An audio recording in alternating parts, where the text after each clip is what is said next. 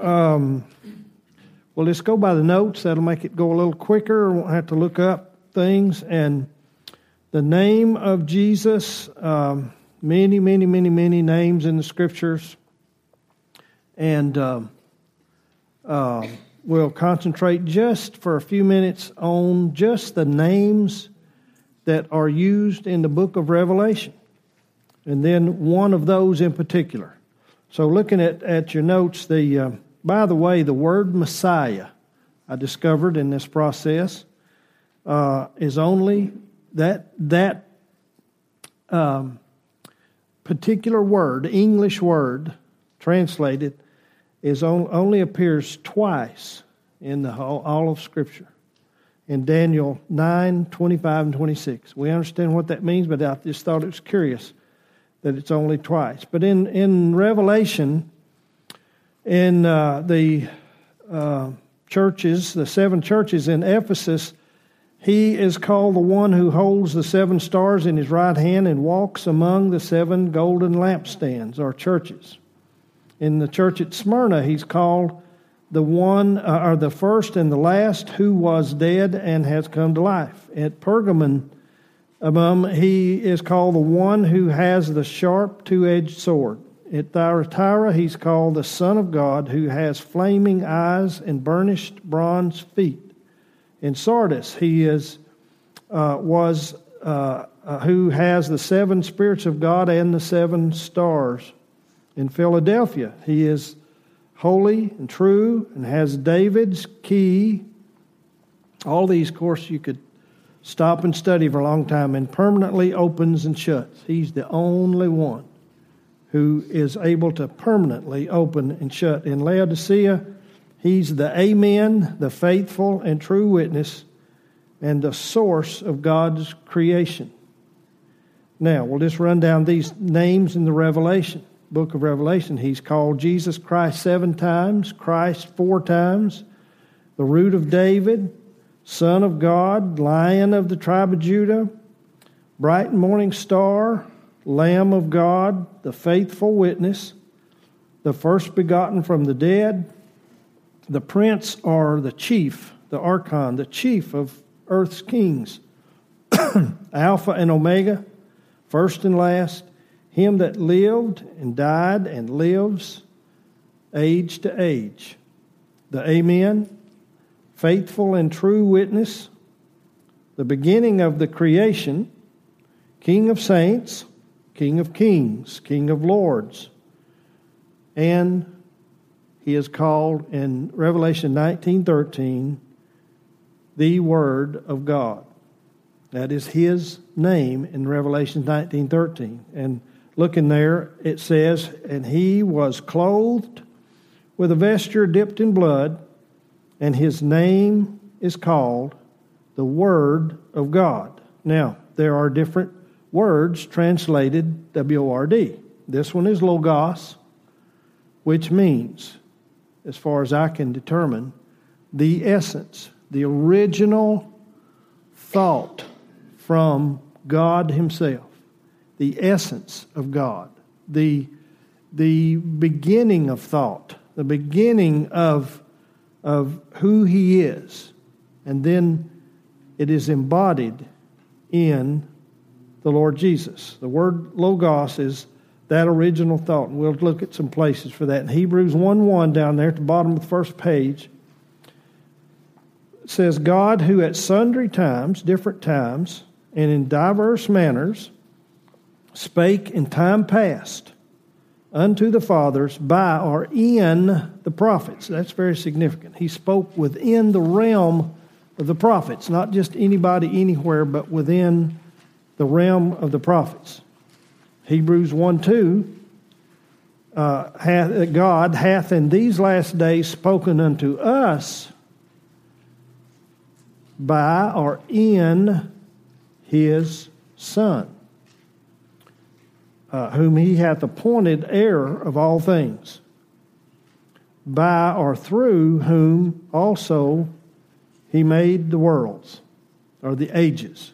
I just had a thought there. I, you know, um, can you imagine in Jesus' day going around to the synagogues and speaking to his brethren, to the Jews, and to whoever would listen. But can you imagine him telling them, can you imagine somebody standing here and saying, I am? I created you and everything.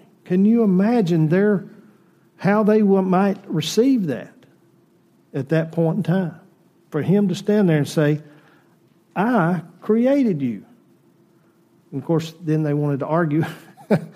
but that, and when he spoke, there was such power. But to somebody, for somebody to be able to say that was just astounding. But in John 12 48, he told them, he said, Now, He that is rejecting me and what I'm telling you, who I am, and so forth, uh, receives not my words, my expression of my the original word, the logos. Rhema is is the expression on a particular subject, like like the kingdom, like salvation, like and who he is.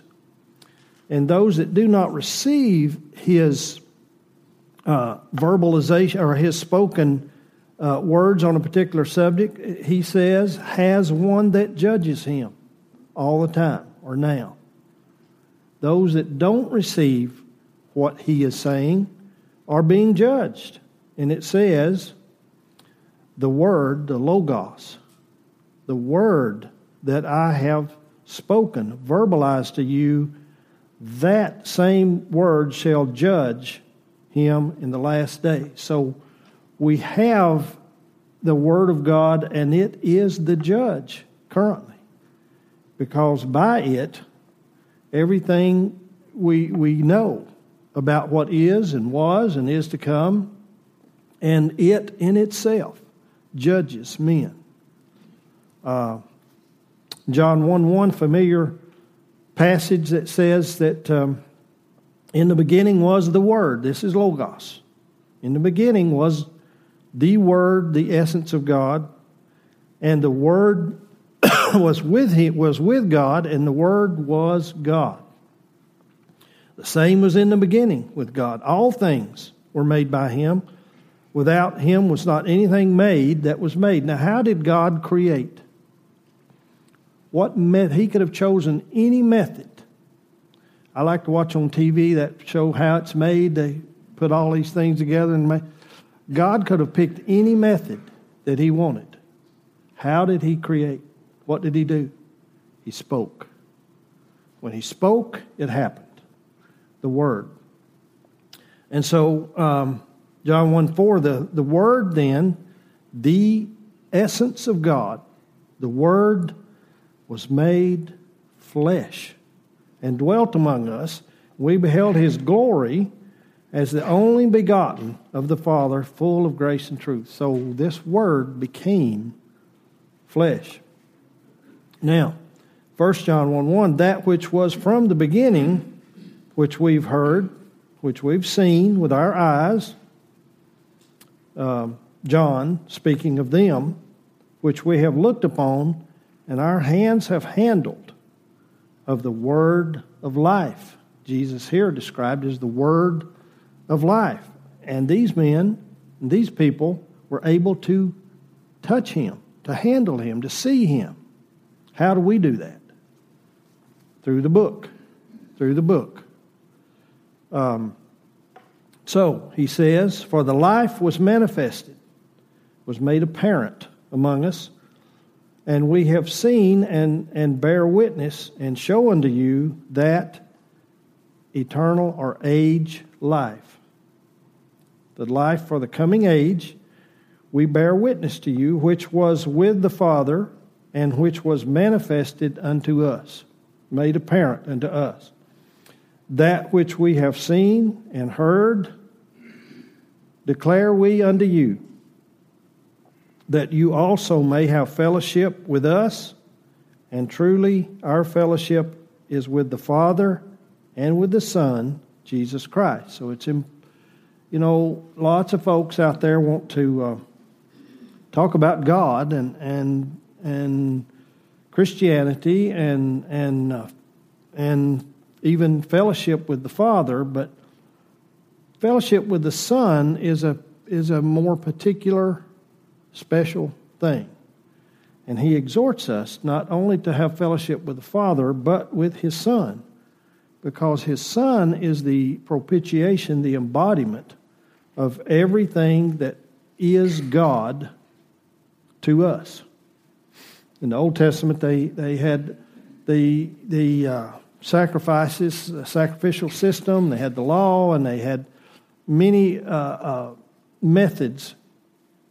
But God knew what we had to have eventually was Himself in the form of His Son. But, um, and then 1 John 1 4, and these things write we unto you, that your joy may be full. So the word was not only embodied, it is written.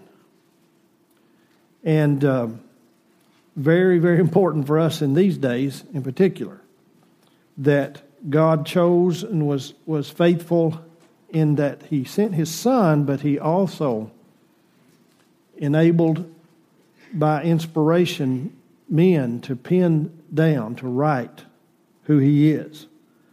And that from this we should be able to take and understand that our joy is in what he, who He is and what He has written uh, to us. Now, so in Revelation chapter 1, the very first verse, the revelation of Jesus Christ, the revelation of who He is and what He's doing and what He's going to do, which God gave unto Him to show unto His servants things which must shortly or quickly, uh, not, not uh, in terms of soon, but in terms of in uh, relative to the expanse of time that we know, have known, these things that he is writing about in Revelation will occur quickly in a short span of time. Basically, the tribulation in, three and a half and three and a half of, of the years. So, relative to all of time, he's saying that um, these things are going to happen fast and, and furiously. So, uh, these things must shortly or quickly come to pass. And he sent and signified by his angel unto his servant John, who bear record of what? The Word of God, the Logos. Now, a lot of phrases could have gone in there, but the one that needs to be there is that Revelation is a record uh, presented to all who will uh, read it and accept it of the Word of God, the original essence of God, and of the testimony or evidence then of Jesus Christ and of all things that he saw, John saw. And 1 John 3 23, and this is his commandment that we should believe what? On the name What's the name? We'll see here in a minute. Believe on the name of his son, Jesus Christ. Now, why does he why does he give the name Jesus Christ and say you have to believe on the name? Because there, there's something particular about that. And his command is we love one another as he gave us commandment. Now, so he says that uh, it is it is imperative for us, in fact, it's a commandment that we believe on the name of his son. In Acts 13, or in chapter 13 of Acts, Paul and Barnabas in, in Antioch of Pisidia, that's the one up in Turkey, not the Antioch in Syria, but the one up in Turkey where the churches, seven churches, and so forth. when they were in Antioch of Pisidia, as was their custom to do, Paul and Barnabas went to the synagogue and, and presented the uh, uh, gospel of the kingdom, he presented uh, the message. And in uh, doing so, Paul, in particular in, in uh, Acts 13, gave a concise synopsis, a concise uh, uh, account of the entire history of the nation of Israel, of the Jews, and talking about when they uh, were delivered from Egypt and so forth, and gave them, you know, I, I, it, it's to us we think, yeah, so what, you know, but if you think about it, some of those people probably, even amongst their, their, their own heritage, maybe didn't have a clear picture of where they came from and who they were or who they are and their purpose and God's plan for them. So Paul gave that to them, and it says that, that a good many of them trusted and believed in that, and a good many did not. So, in the process of that, it says uh, that they, in verse 43 of Acts, uh, or 44 of Acts 13, then after he had presented this, that many of the non Jews believed and, and came to them and said, When are you going to preach again? We want to hear this uh, some more. And, and um, encouraged and, and followed them around. So that it says on that next Sabbath in verse 44 came almost the whole city of Antioch to hear the word of God, the Logos. now, Matthew 13 19 says that that which was sown is, that is, the seed in the hearts of man is the word of the kingdom. And then in Matthew in Mark 14 or 414 it says the sower sows the word so the sower is sowing what? The seed. The seed is the word. And in Matthew 13, it's the word of the kingdom that is being sown. And uh, uh, in Mark 4:14, the seed being sown is the word of God, which is the word of the kingdom. Luke 8:11, the seed, it says, is the word of God. Also in Luke 8:1, it says Jesus went around everywhere showing the glad tidings of what? Christmas? No, the glad tidings of the kingdom of God. Now, so in Revelation 19:13 it says where we just read that his name is the word of God. So, follow me here. If the seed is the word and it's the word of the kingdom and it's the Word of God, then the Word of God is the seed, which is the same thing as the Word of the kingdom. So the Word of God equals the Word of the kingdom. Revelations 19:13. His name is called the Word of God. His name is the Word of the kingdom. Jesus came here to tell his people about what they can have and what's coming. He wrote it, and God had it written down for us to believe the same thing the word of the kingdom. In, Romans 10 17, it says, So then faith comes by hearing. Isn't that interesting? Faith comes by hearing, and hearing by the word of the kingdom.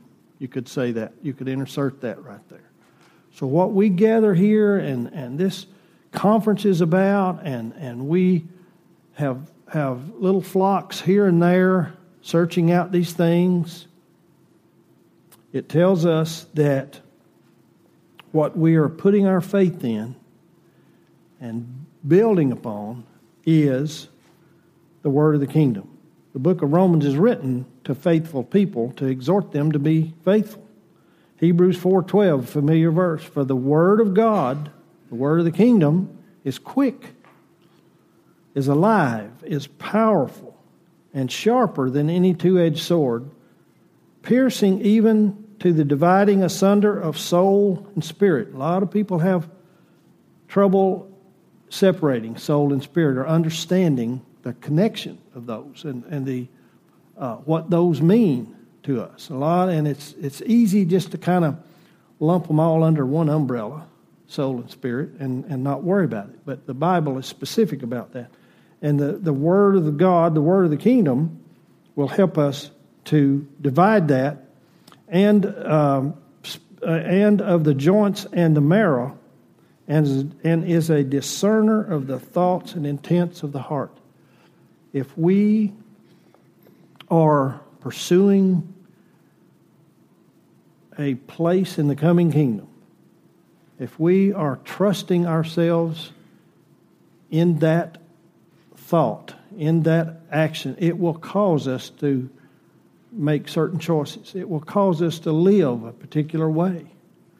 And um, uh, will uh, is a discerner of the thoughts and intents of the hearts. Our intents, the intents of our heart, will be different when we are in tune with the Word of God, the Word of the kingdom. And in Philippians 2 9, wherefore God also hath highly exalted him, Jesus, and given him a name which is above every name. That at that name, the name of Jesus, every knee should bow of things in heaven, of things in earth, and things under the earth. Brothers and sisters, there's coming a day when every knee will bow. They don't now, but they will. Um, and um, in Philippians 2:11 and every tongue will confess that Jesus the Messiah, the Christ, the anointed is the Lord to the glory of God the Father.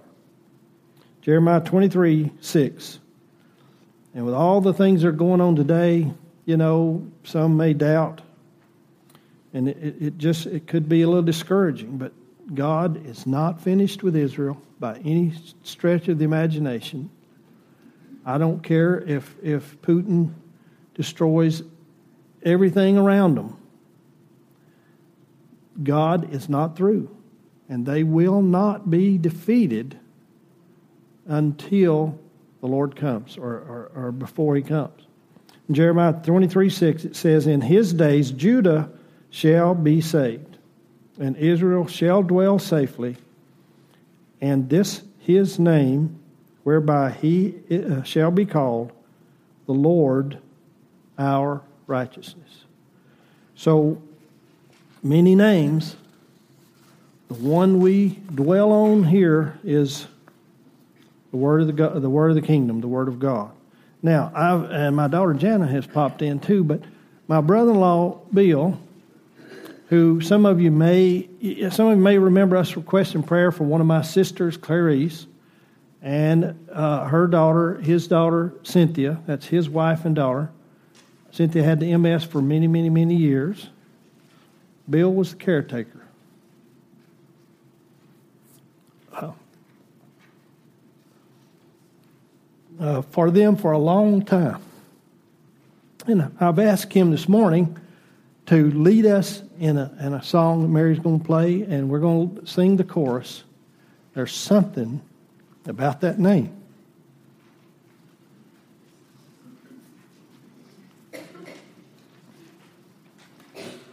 it's good to be here this morning and all of you. It's good to see so many in here for Sunday school. Now, this song that we're fixing to sing, you may not know, or you may know it, but it's a good little verse. Chorus that explains about Jesus. So let's all sing. There's something about his name. It's page 102 in our blue book. 102 in your blue book then. Yeah. That's good.